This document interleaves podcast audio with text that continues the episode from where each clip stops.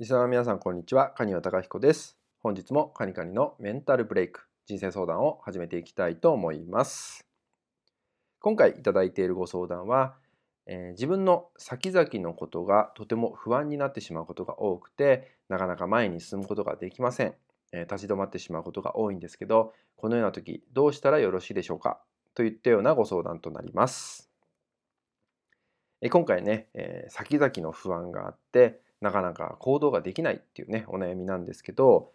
まあ、ちょっとね例え話を含めながらねお伝えできたらなと思います。とまずですね自分の先のことって進まないと見えてこないんですよね。一歩でも先に進んでみないと、まあ、自分の先のことってわからない、まあ、つまり進んで経験してそこでね、えー、何ができたのか何ができなかったのかと言ってね分かってくるんでま、そこでまた新たな課題が見つかって次にじゃあどう進めばいいかっていうねこれが一歩一歩っていうことだと思うんですけど、えー、例えばですね、えー、夜の道をですね車で走っていたとしますよね。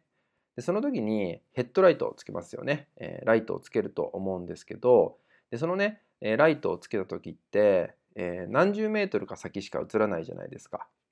で進んでいくにつれてまたその先が見えてくるでさらに進むことによってその先が見えてくるってことがあるじゃないですか。で最終的に、まあ、目的地に到着するとかねお家だったらお家に帰宅できるってことになってくりますよね。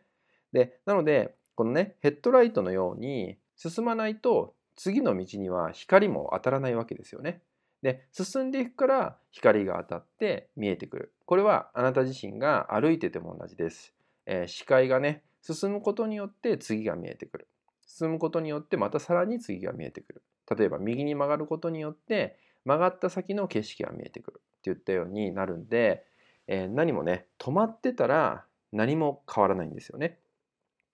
ただそこで少しだけでも進むことができたら見える景色が変わってきます。見える景色が変わればあなたが感じることも違うんですよね。受け取ることも変わってきます。そこでまた何を得られるかそしてそこでどう考えていくかっていうのがねその繰り返しをねしていくことがね非常に大事になってくるんで、まあ、今回のねそのヘッドライトの話のように進まないと先は見えない。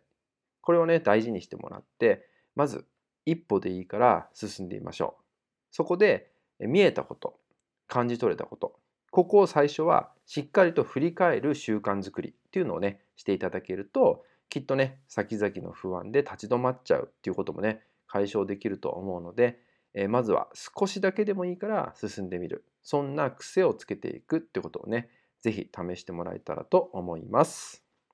はいそれではですね今回の内容は以上になります。最後までご視聴いただきましてありがとうございました。